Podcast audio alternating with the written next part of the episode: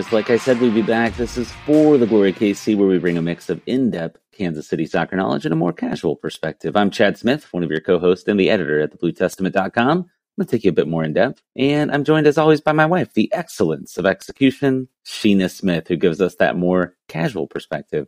Hey, Sheena. Hey, Chad. So, on today's show, Sporting Kansas City and LA Galaxy thoughts. They battled to a 0 0 draw last night. We're going to give our opinions on that. Some leftover quotes from Media Day that I wanted to share. And, of course, the digital crawl, y'all. But, Sheena, I wanted you to start the show today talking about your experience. Was it a little cold for you sitting in the mm-hmm. South Stand last night? Oh my gosh, it was freezing. But before I get started, I just want to say we're recording on a Sunday and I am struggling with daylight savings, uh, the transition. I didn't have to deal with it for 13 years. And I thought people were being dramatic, like my friends and family in other states. And they're like, oh, I'm so tired. But holy moly, am I tired today? And I'm so sorry to everyone who I thought was being dramatic. I'm just, I'm really struggling. How are you feeling? I'm feeling it as well. Uh, I do think partially it's self inflicted because we got home from the game and it's not like we went right to bed. We turned the game on and watched it, started watching it again. Sheena fell asleep pretty early. I'm, I remember seeing the clock in about the 70th minute and then I woke up and then my watch said it was 3 a.m. I was like, man, I was asleep for a long time. Uh, but it turns out, you know, there was like an hour lost somewhere in that mess. And I, yeah, I, Arizona, where we came from, does not have daylight savings time. So we have been spoiled, I guess, not having to deal with it. Well, and it's funny because when I woke up off the couch, it was 3 a.m. on my phone and 2 a.m. on the stove or the oven.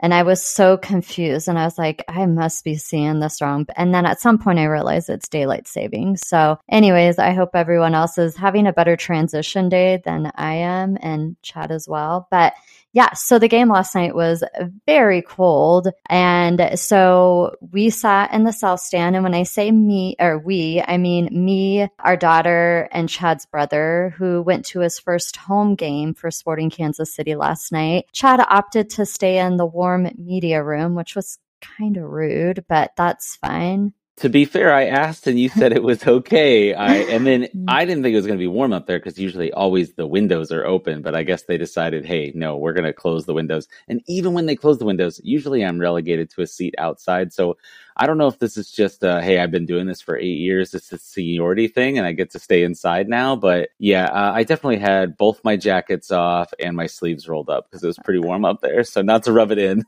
yeah, well, I could have used your extra jacket or two. I was pretty cold. So I was a little bummed for Chad's brother. Hey, Corey, if you're listening, uh, because it was so freaking cold out. But if you were in the South Stand, you may have seen us. I was trying to fit my gloves into Corey's hands because he was so cold. And it was pretty comical because we were struggling to get the second glove onto his hand. And I was dying of laughter at how ridiculous the whole thing was. Well, and the, the, funny thing is, he found his gloves in the bottom of his bag today when he went to leave, and I was like, "You sure you don't have your gloves?" Yesterday, before we went to the game, I was like, "You're gonna want gloves." Yeah, it was pretty funny. Our our kiddo was the one who was on the tablet and pretty annoyed anytime I made her watch the game. So I had her become my videographer. Not that I need one. So I might post some of the videos she uh, took onto the Instagram account just to get some kind of usage out of them. She was hoping to get a goal, like capture a goal on camera. So most of her videos were from the second half when we were in the South Stand. So when they were towards us, that's when she was taking videos. But yeah, so very cool, but still a fun game. And I just wanted to give a shout out to Khiry Shelton, who stayed probably 45 minutes after the game to sign autographs and take pictures with the fans. Most of the team went inside after doing like their rounds um, around the field, and he stayed the entire time. And we were one of the last people that he, like, I think our daughter was second to last of getting his autograph. Um, so I, I, think he was out there at least 45 minutes. So I really appreciated that. She was pretty excited, even though she didn't even know whose signature she was getting because she's that not into it. Um, but yeah, I thought it was really sweet. And all the kids in line were excited to meet him. And you can say what you want um, for him as a player, but as a person, like we need more people to be as giving as Khiry. So, and, also John Pulskamp was out there signing autographs for at least 20 to 30 minutes. He just never made it over to us. And Felipe Hernandez was out there as well. So I appreciate, you know, the players that did stay on the field and, and signed autographs for all the, the kiddos. But the atmosphere was great. Um, I thought the tribute to Grant Wahl was really nice and it was cool. His brother was able to be on the field. Um, I did take a video of it. So at some point, I'll post it to Instagram because I don't know if they showed it on the broadcast or not. Um, and I just want to talk a little bit about the people in our area in the South Stand. There was some real characters who amused me. Uh, there was a kid who was giving his feedback and he kept saying, Are you freaking kidding me? And that just cracked me up because that is totally something I say.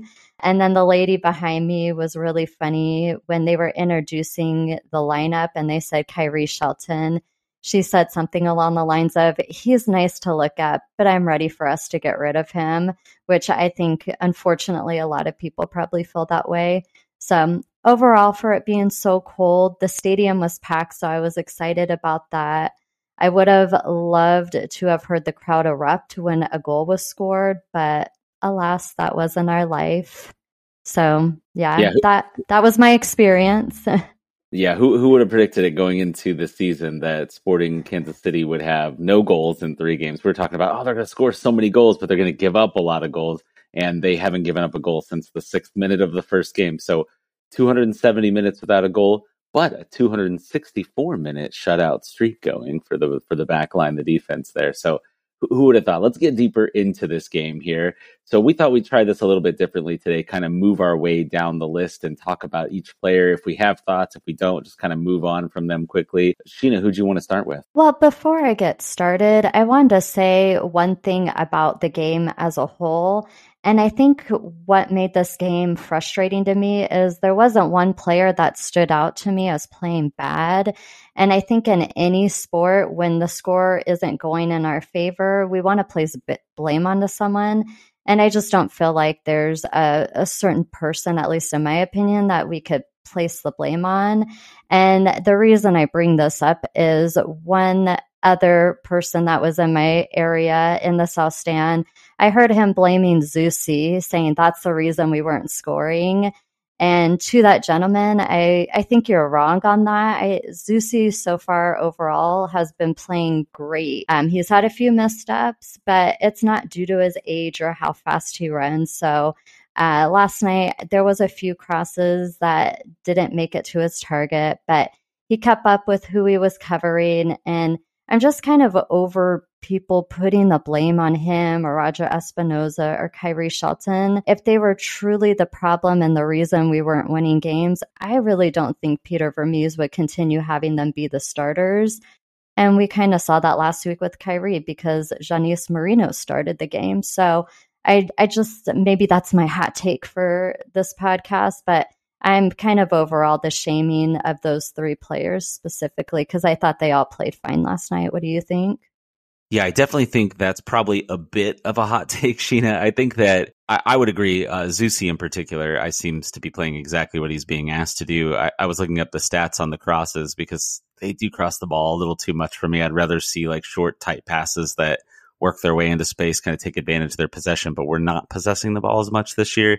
And what Zusi's asked to do, I think he's doing fairly well. He had some some howler crosses a little bit earlier in the season, but this game, nothing really stood out to me as uh, particularly atrocious. And I do sort of think that Espinoza and Shelton take a lot of blame, but they're being asked to do maybe more defensive things. They both were tracking back, stealing the ball. I, I don't think Roger's going to be a day in day out starter. We saw the debut of Nemanja Radoja and he looks like he could be a pretty talented player. So if he's starting and Remy's playing in Roger's spot, then I think that's going to fix a lot of our woes. So those feel like a good place to start since you were mentioning uh, Khiry. He gets all the hate. I will say he had one of the lower match ratings on whoscored.com, which I, I tend to rely on, but he wasn't the lowest of the starters. Who would you guess was the lowest rated starter on the team, Sheena? Daniel Salloi. Oh, you would be very wrong.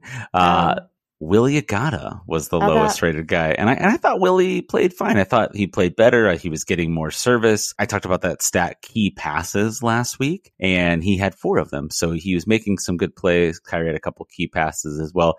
Actually, a lot of players had a lot of key passes, which are passes that lead to scoring opportunities, which they had numerous scoring opportunities. They just didn't have uh, quality scoring opportunities. A lot of like kind of mediocre opportunities. Throwing, throwing the ball at the net, see what, what slips through. So speaking of Khiry, I don't have a lot of thoughts about him. I thought he did okay. I thought he, like many other players on the field, just too hesitant when Marinos Tzionis replaced him.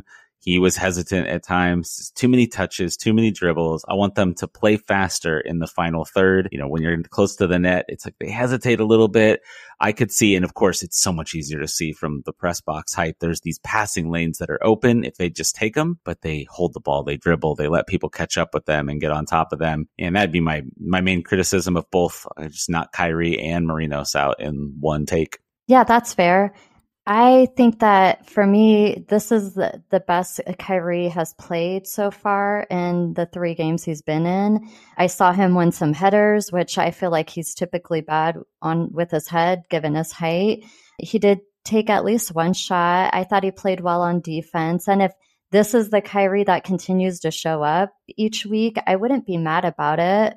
I saw his potential last night and I I think you know he still has room to improve, and I always kind of wonder how much slewing the player the players do or read about themselves, and I have to imagine curiosity would have to get the best of you at some point in this season, and if he's ever read anything the fans have said about him, I have to think he's probably playing even harder at home to prove them wrong. I don't know how much truth there is to that, but that's just like one of the things I thought about on why maybe I thought he played so much better from the other two games. Yeah, I mean, he, again, he's fine. I hope he doesn't read stuff on social media because that's going to be terrible for your mental health. It doesn't seem like many people have very much, uh, many nice things to say about him. So I, I kind of mentioned Willie. I thought Willie played a little bit better. Um, he, you know, again, he had the lowest match rating of any starter, but he had five shots, only one made it on target, a lot of blocks and misses and things of that nature. But the fact that he's getting all those touches, something that really stood out to me is if y'all go to MLSsoccer.com and you look at the stats from the match, you can see this passing chart I've referred to before. And there's these lines. It shows like the circles of the average position on the field for each player. And then it shows lines to the players on who's connecting passes to them. And previously, basically nobody was getting the ball to Willie Agada. It was like John Pulskamp and like, I forget somebody else, maybe Zusi. And almost everybody has lines going to Agada. Actually, ironically, not Pulskamp because he's not having to play the ball long. He's playing it short and they're building out of the back. They looked they look like they were playing their regular formation more today than they have in prior weeks. So they were definitely in a 4-3-3 and defending they look to be in like a 4-5-1 where the wingers tuck back in line with the midfielders and, and help defend with, you know, different guys moving forward at different times to help, you know, do the pressing triggers that they do. So I thought that's a positive sign and they're building towards something. And unlike most of the internet, it feels like I'm still not very panicked. I'm not, I'm not that concerned about things. Who do you want to talk about? And actually, you know, this is a good transition point, Sheena. Wait, Who, I want to talk about Willie Agada Oh, yeah, Willie, I didn't let you talk about Willie. Go. Yeah, or Maurice Tzionis. Um, Marinos, so, Marinos. Or whatever. What did I say? Maurice, I think. oh, I meant Marinos. Anyways, okay. So yeah, I think, eh, you know, we finally got to see Willie got to get the ball a decent amount and he had some good moves and some chances to score. He just wasn't able to capitalize on his chances. And I I feel hopeful. I think as long as he continues to get the ball from someone other than Zusi and John's John Pulskamp, like he's gonna get the goals. I mean, to me, this feels like truly last night was his first real game because he was not really getting the ball at all in the first game and only a few times against Colorado. So I'm excited to see what happens going forward, assuming he gets the ball more. And then my only complaint about, oh, and you know what, for both of them, um, for everyone, like you said, I agree. They need quicker passes. Like they are on the ball too much. And that I think was part of the reason they didn't score. But with um, Marinos, my only complaint was that towards the end of the game, he seemed exhausted and he was only in for 20 to 25 minutes. So Uh, I don't know if he was just tired or what the situation was, but I needed him to be hustling a little bit more. And he was hesitant with the ball as well. So that was my only thoughts on them. Feel free to pose your question to me now. All right, sounds good. Yeah, Marinos to me, um, I'm not sure. I didn't notice the tiredness, but I noticed everybody felt a little tired at the end of the game. Like nobody was running forward. There'd be attacks, and it'd be like one person alone. Like Willie got down there and kind of beat a bunch of guys, and then there was nobody to play the ball to because nobody else had joined him. They were lot of end to end towards the end, and it looked like they were getting a little worn out. But the question I was going to ask you, I said that Agada scored the lowest Who Scores rating. Who do you think had the highest rating from the match? It seems like Erik Thommy would be the obvious, so it must not be him if you're asking me. So I'll go with Remy. So I had Thommy in my eyes as well. I thought he played really well. Daniel Salloi had the highest rating, which you said he had, might have had the lowest. So I thought that was interesting that you picked him.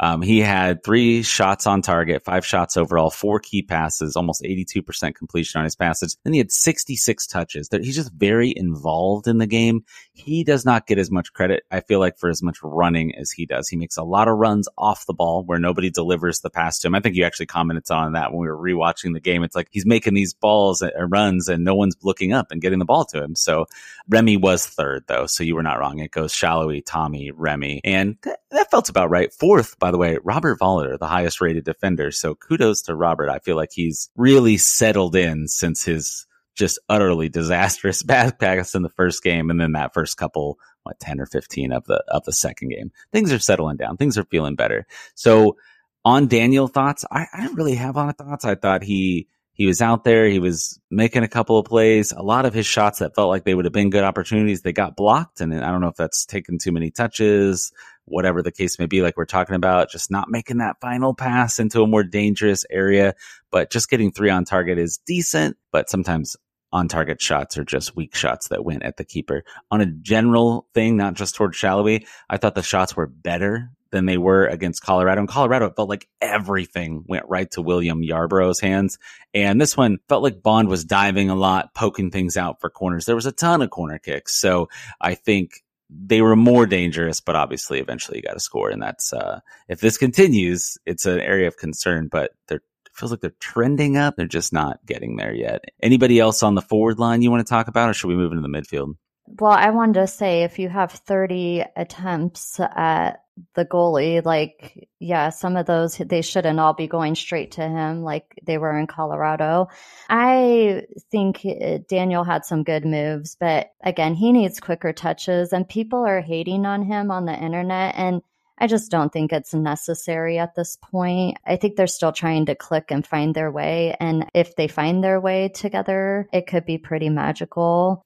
We All can right. move to the midfield though, because that's where most of my thoughts are at. Okay, well, get us started. Who do you want to talk about in the midfield? Okay, well, let's start with Erik Thommy. So I thought he was everywhere on the field. He was making plays, stealing the ball. He really, I felt like, was doing it all and it's impressive. And everyone has been impressed with him the first couple day games i should say. And i've been impressed with him but i was really impressed with him last night more so than i have been with the other games. But you could see towards the end of the game he was exhausted and he should have been subbed out. And the only reason i could think of that Peter didn't take him out of the game as he thought that Erik Thommy was our best chance of scoring. But regardless, he did everything he could to create opportunities. Yeah, you know, the reason he probably wasn't subbed is because they used all three of their sub windows. The way they did their oh, subs. Oh, okay. Get, I didn't realize make, that. Yeah, you can make five subs, but you get three windows to do it in. And then when Tim Leibold sat down because he needed to come out of the game, that was their last window. So they would have had to do it then and make a move. And and I agree, he looked really tired. There was one time I specifically remember him just like telling them, "Don't don't pass me the ball." Like I, he had just made a run and he looked exhausted, and he's like trying to get back on side, but like doing it at a walk because he was spent. Probably would have been smart to get Cam Duke or Felipe Hernandez, somebody in there that could bring some energy to the game. But I get it. Yep, he's probably the most likely person to score out of that midfield. So I'm not completely upset about it. I, I'm just, I'm struggling to get as worked up as everybody is. One reason is because I was looking at the standings. I was like, gosh, Sporting's got to be doing terrible. They have two points through three games. No, they're one point behind Real Salt Lake for the last playoff spot right now because everybody gets in the playoffs, everybody. So if they get going at any point, it's not going to take too long to start climbing up these standings and, you know, you'll knock other people down just by the nature of not letting them earn points against you. So again, I just, I can't get too worked up about it. I know that you all want me to be mad and angry and you want us to be upset, but I'm just not there yet. Uh, we'll see. They got a tough stretch of games coming up. So we'll see how that plays out. Yeah, well, let's move on to Remy. So I'll start my thoughts. Um, earlier today, Chad and I were talking about Remy in the car, and the way I I was thinking about it a little bit ago, and the way I would explain him as a player is he's your safe bet. Like if this was the real world and you're dating around, you'd consider Remy the good guy. Like he's nice, he's going to buy you dinner. He might be a little boring because he's your safe space slash borderline in the friend zone, but you know he's reliable. He's not going to be a bad boy like Roger Espinoza or a thrill seeker like Alan Pulido. but he's going to be consistent. He's stable and he's got his stuff together. And that's how I feel about him as a player. Like he's really good with the ball and he's a hustler, but his plays aren't necessarily exciting or aggressive. But he's going to win you over as a fan because of his work ethics. Passes, like I said, they're not super exciting, but occasionally he does something amazing with the ball at his feet and you're like, could this be something more? Should I consider not friend zoning him? And that's my thoughts on Remy and how he plays. He's he's reliable and consistent. So, what do you think, Chad? I love your analogy and acting like if you weren't single and Remy wasn't single and he was interested that you would at all friend zone him, like you're in love mm. with this man. But I'm not he, in love with him. I'm in love with him as a player. Like maybe because he's so consistent. Like I just like that. And I think you describe him really well because I think he had the ha- highest passing percentage of anybody on the team, but he also makes a lot of safe short passes. He's not making dangerous plays, but his hustle is what wins me over every game. Like if you ask me who's been the best player of the season, it's kind of between him and Erik Thommy for me. They're both working hard, but Remy brings something different. He just, oh, he's just popping up everywhere. If you look at his heat map, which kind of shows like where you're at and where you're getting your touches on the field, he's all over the place. So once he's able to slide forward and play that other number eight midfield spot, then I think that could make a big difference. Actually, I have two little bits from Peter and from talking to Remy at Media Day. Oh, Sheena, are you jealous? I got to talk face to face with Remy. I'm not. I'm just glad you didn't tell him. I think his moves are sexy. yeah, I, I, did not do anything to embarrass you. You did not come up other than to tell people that this podcast exists and they should listen to you and I banter with each other, which is embarrassing enough. Yeah, well, I didn't tell that to the players. Don't worry, that was to other folks. So, um, anyways, uh, what I found out about Remy at media days because he had said in the past that he prefers to play that number eight position, the place that Roger plays on the field. But then he, he told me, he goes, no, in this system, I'm best suited to play the six. And I thought that was interesting. That's the defensive midfielder spot. For those of you that don't love these numberings, that's like what Ilie played for all the years that he was with the team. Now that's Nemanja Radoja's best spot too. So it had us wondering during the game. We had to ask Peter after the game, why is Radoja not playing in the six. And he basically said he thought Remy was playing really well and he didn't want to disrupt two different spots in the midfield by forcing Remy to move forward and by Radoja to move back and play defensive midfielder. So Radoja kind of played out of position, but Peter said Radoja can play the six, the eight, the four, and the five, which are your two center back spots, as, as I'm guessing based on the way he was using the numbers. And I thought uh, Nemanja played pretty well too. Like he didn't get a lot of time. You can see his quality that he's going to bring to the game. And once he's fit, I think he's the starting defensive midfielder, no matter what Remy told me. And I think Remy's going to move forward. I, I find it kind of funny though, because there were many games last year where he would, Peter would sub off whoever was playing defensive midfielder and move Remy back in game. So I thought it was funny that he didn't want to move Remy forward, but you don't want to make a mistake that leads to a goal. And if you're further back on the field and you make a mistake, it's much more likely to a goal. Any other midfield thoughts before we move to the D? I thought you were going to tell the story about how you asked Remy to guess your age at Media Day. Oh, I asked him and Erik Thommy. Yeah. And, uh, Remy did guess a little bit higher than Erik Thommy, and Erik was, oh, I think he's, I think you're much younger. We were just playing mm-hmm. this game because I made some joke about being old, not knowing how to do something. And then they both had me pretty low though. Erik had me in the low 30s and Remy in the mid, and I'm 40, y'all. Oh my gosh. I think I told you all that last week. She was going to put a picture on our Instagram and she did. And we got a bunch of votes. Everybody voted too low, which just Oh, that makes you feel good about yourself, doesn't it? Yeah. Like I'm 40. well, getting back to this, the only other things I had to say is I liked what I saw with Radoja. To me, he lived up to the hype and he came on immediately. And to me, he made an impact. So I'm excited to see more of him. And then the other person I want to talk about real quick is Tim Leibold. And I thought his first start um, was a little shaky at times, but overall, I like what I saw to me, he's an improvement from Ben Sweat, no offense. But I think uh, is going to be exciting once he's gotten some more time in with the team. So I'm excited to see more of him and more of Radoja. All right, I like it. Yeah, and uh, Tim, I think it's funny that you thought he was shaky because I I thought he played really well. He was intercepting some passes. He made some really good steps to get in front of plays. It could be a bad thing if you're missing and then you're leaving Andreu Fontàs out there. But he he hustled back. He did a good job recovering whenever they did get by him because there were times that they were by him because in this system inherently the left back plays further up the field. Zusi tends to stay back a little more, and whoever's playing on the left, Sweat and Ndenbe Leibold. They tend to be further up the field. I thought he played well.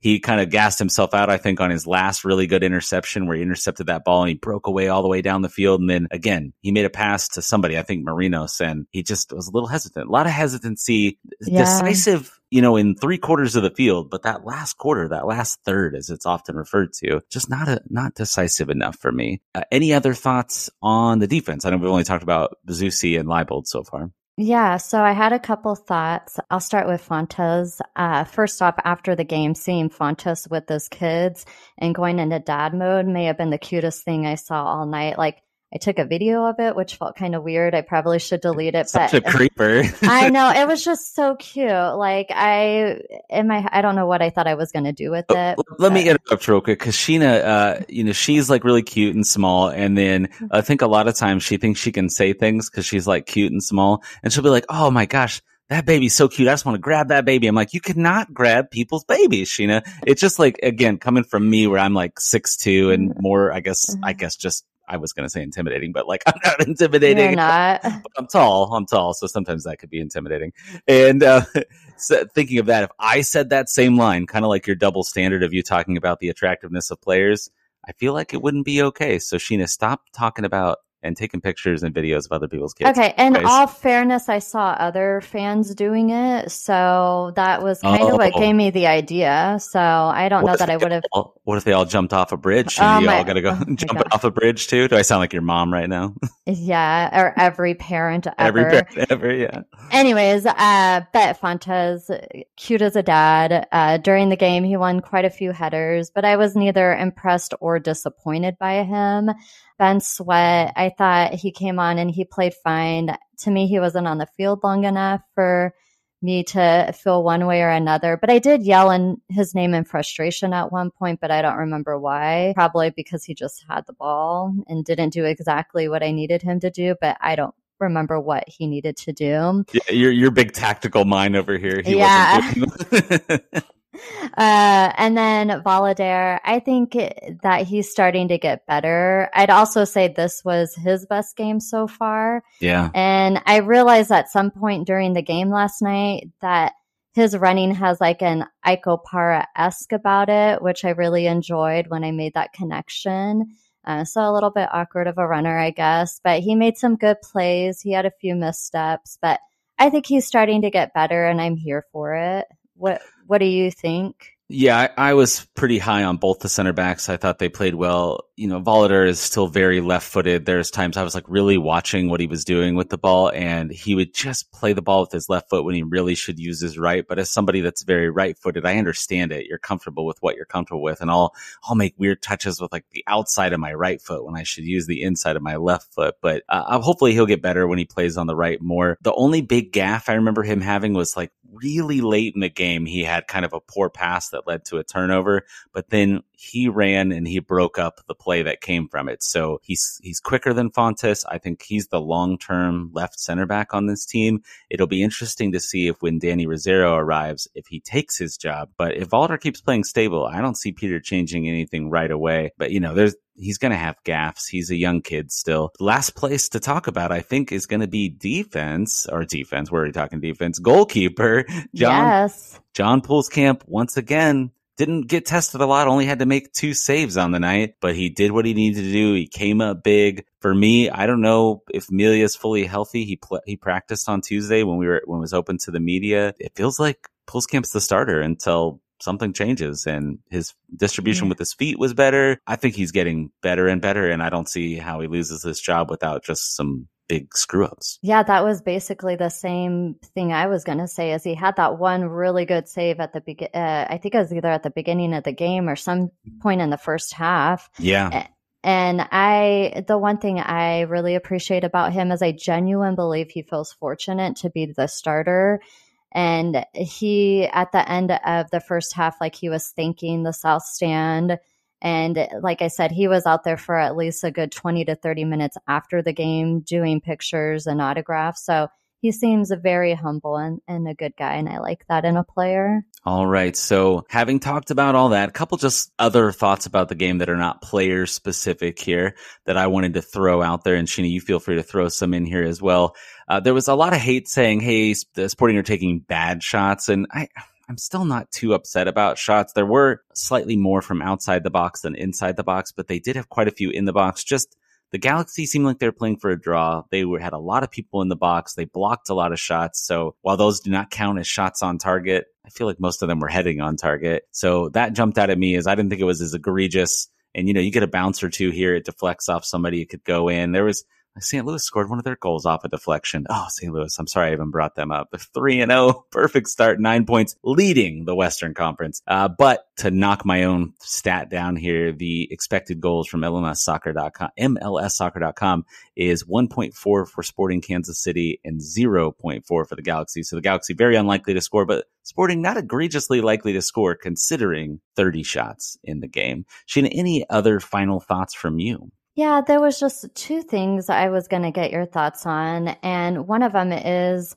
can we talk about the midfield becoming so stacked? And what do you think that means for Cam Duke and Felipe Hernandez? Oh yeah, I, am excited that it's stacked. I think Radoja, like I said, Radoja is going to be the six, Remi and Thommy above them in the midfield, above him in the midfield, and then when Kinda's back too, you know that's another guy in there. So it's like I, I feel like Hernandez is probably your replacement for Remi, but Remi's not going to be coming out of the game. So does Hernandez replace Thommy right now? I'd rather see him come on than Espinoza come on late in the game unless you're winning and you're just trying to close it out. But I think Hernandez is going to bring mm-hmm. more to the game. As for Duke, oh gosh, he, he is a jack of all trades type, type guy, right? He can play all over the field and he provides good depth everywhere in case there's injuries. But I think that guy's going to need to play for Sporting Kansas City too a little bit. It's going to be hard for him to find the field, especially as more of these guys show up healthy and Radoja becomes 90 minutes fit. Cause I could see a situation where Radoja and uh, Remi play all 90 minutes and then it's maybe just Thommy subbing out because of the way he plays. He tends to use up his, his juice sometimes. Yeah, I think it'll be interesting to see how it all pans out. My last uh, question for you is At what point do you think we see Kayden Pierre come onto the field? Ooh, good question. Uh, I think again, Zusi's played pretty well, but maybe if there's a change in the way they expect the game to play, Zusi's more delivering those long balls in, those long switches across the field. I actually asked Kayden about that at media day because I feel like that's part of the reason that Zusi gets to play over him because he's obviously a better athlete at this stage of his career, right? Kayden's very fast, uh, but Kayden wants to dribble and attack off the dribble. And I don't know if Peter wants both of his fullbacks going up the field because it kind of le- leaves your defense a little hung out to dry if they're both up the field. I asked if he's working on adding that long switch to his game, and he did say it's something he practices and he's trying to get better at because he's definitely more comfortable dribbling forward to attack. Some people had suggested maybe he should come on and play right wing, and I don't know how much he gets to do that in training or whatnot, but he definitely has a, an ability to take guys on on the dribble, and I wouldn't hate it if you don't have any other options. Him or like Cam Duke out wide getting to take guys on might be kind of fun, but I'm fine seeing more Marinos. Uh, I'm not sure when we actually see Kayden though. Like if things keep being one game a week, I could see Zusi playing one game a week for a while until it starts to get a bit more congested. All right. So uh, I want to give one last thought about the game. I like to make excuses. And I had an excuse roll through my mind and I was thinking about, man, we've had some weird weather, right? The Portland game gets delayed because of snow and has to be played a couple days later and then it rains all day leading up to the game. It was awfully cold in Colorado. Obviously, it was cold last night in Kansas City for any of you that were there. It was just brutal. And it had rained literally all day leading up to the game. What a weird set of weather. And like, imagine trying to perform physically in weather like that. Now they're professional athletes. I guess you can't make excuses for them. I'm sure there are other bad weather games in places where people scored goals, but I need an excuse. So I'm blaming the weather. All right. We said we'd give you some leftover media day thoughts. I'm going to switch over to that. I gave some of them just into my analysis there. I snuck them in. So there's two more that I'm thinking about. I want to first apologize to Chris Rindov. Uh, we've been saying his name wrong. We were saying Rindov for until we met him and got to hear. So in the pronunciation guide, he says his name is Rindov. He like really kind of Americanizes it, but he told me one on one that it's really Rindov with more of like an F sound at the end. So I thought that was interesting. I'm going to assume we hear a lot of Rindov. That's better and closer. And that's kind of his, that's how he pronounced it in the, his pronunciation guide, which I told him that's kind of funny. And he goes, and I didn't want to make it too hard on people. So he knows the media is going to get their hands on that. And then the other thing was, my favorite interview from Media Day, and I can't believe I didn't bring this up in the last podcast, was I got to talk to Roger Espinoza, and it was just the most chill time talking to Roger. I wasn't getting deep into the analysis. I was way more jokey with him. I've been talking to Roger the whole time I've been a member of the media. I mean, he's been around a while, right? He thought I'd been around longer than him, and I was like, hey, hey, what are you trying to say over here? I'm I haven't been doing this that long, but I am at like eight years now. It's kind of wild. But we were kind of joking, and he he had a good line about um, he was hoping that uh, he can retire soon, so that Lo will just you know she's killing it over in the NWSL for the KC current Lo LaBonta, his wife, sorry, and that he's hoping she'll just, you know, keep killing it so she can pay all the bills and he doesn't have to keep playing. But uh, for now, he's planning on keeping playing. And we were sitting next to Cam and Felipe on media day, and he he's saying, "I'm going to fight those guys off. If they can't take this job from me, I'm going to keep doing this job until they can take it from me." That's cool. Yeah, that was I think one of the first stories you came home and told me. And Chad says the same thing about me. He wants me to pay all the bills and so he can not have to work. And that's just not happening because I don't want that life for him. All right. Well, it is time for the digital crawl, y'all. So just got a couple quick stories, then we'll get you out of here for the week. But don't worry, we'll be back later in the week to preview the next game against FC Dallas. But before that, the Kansas City Current played their third preseason game. They won two to one over the San Diego Wave. Goals by newcomers Mimi Larson and Michelle Cooper. Congrats, ladies. First goals of the preseason. KC, current thoughts? No, that's exciting. They won um, two to one over San Diego. I know San Diego is a really good team. So that makes me hopeful for the season coming up. Awesome. And then I do want to point out, I looked at the lineup. They're not telling us what formation they're in. It looked uh, like five defenders though when they started. So I think that's something interesting. If you haven't read it yet, I wrote up a story kind of breaking down all the different formations that the KC current could potentially use. And I think they got to get away from those five defenders. They have so many good midfielders and forwards. I want to see more of them on the field together. But who knows? I, I'm literally basing that off of the way the names that I saw on the, the tweet. That's all we have to go off of. Another bit of news here. Uh, Las Vegas's Major League Soccer expansion bid has kind of fallen apart. I don't know if you all heard this. Uh, we talked about it earlier, but Don Garber spoke with the Athletic in a really good, like 90 minute interview. Go check it out. I've linked it over at thebluetestament.com. And it was basically about stadium cost in addition to expansion costs. So Garber is looking for $500 million expansion fee, which is just insane because you can go buy a Premier League team for less than that, which is crazy. Uh, and then they said they want Vegas to play in a closed stadium, like a dome, basically, or a stadium that can be cl- climate controlled. And that was like another 500 million. So if you want a team in Vegas or probably Phoenix, frankly, for that matter, you're looking at a billion dollars. And the San Diego Wave, or I'm sorry, San Diego Wave, San Diego's MLS bid seems to be the leading bid to be the 30th team. But Garber basically said they're going to go to 32 teams. He didn't use those words exactly, but he said he's never shutting the door on adding more teams. And if it's $500 million, why would you shut the door? That's so much, quote, free money. That's crazy. I don't know why you'd pay a billion dollars, like especially if you could get a premier team who already has like Premier an estab or Premier League. yeah, whatever. Uh, when they already have established like fans and stuff. Also, would there be a situation where they could play in the Raider the Raiders stadium because they're a dome? Like, is that a possibility? So I think that's what the guy that was linked to getting a Vegas team wanted to do, and that was like a deal breaker. And he did want to buy the stadium, and he even had quotes about he ended up buying Bournemouth in the Premier League, and basically saying like it's ridiculous how much MLS wants, but the values of these teams are going up, up, up. But there's only one team worth a billion dollars versus in the Premier League, you know, there's quite a few teams worth that much money. So hard to invest and get a billion right out of the gate. Yeah, it kind of feels like they're being greedy just a little bit. So that'll be interesting to see. Does San, Di- San Diego even have a billion dollars to Well, and make they that wouldn't happen? They Well, they wouldn't need a dome. They would need at least 500 million. Yeah, for an expansion stadium. fee. I wouldn't be surprised to see this next expansion fee come in at less than 500 million. I don't think it's going to be that much because to go from 325, what Charlotte paid, to 500, that's an astronomical leap in just a couple of years. So mm, we'll see. All right. So if you've made it this far already and you haven't done so, go ahead and subscribe to For the Glory KC. Go rate us on Spotify. You can do so in the mobile app. Click those little three dots, give us five stars, or you can rate us on Apple Music, iTunes, whatever you Apple users have. I have an Android phone. Don't judge me. Uh, you can find us by just searching For the Glory KC wherever you get your podcasts. And you can also follow us at For the Glory KC on Instagram, Facebook, Twitter. Email us at For the Glory KC at gmail.com. You can follow me on Twitter at Play for 90. I recommend following our Twitter account when Sheena's not a game. She'll go back to live tweeting, but her fingers were frozen. She couldn't do it from the stadium and she refuses to put Twitter on her phone. So Yeah, I will not be putting Twitter on my phone. Sorry.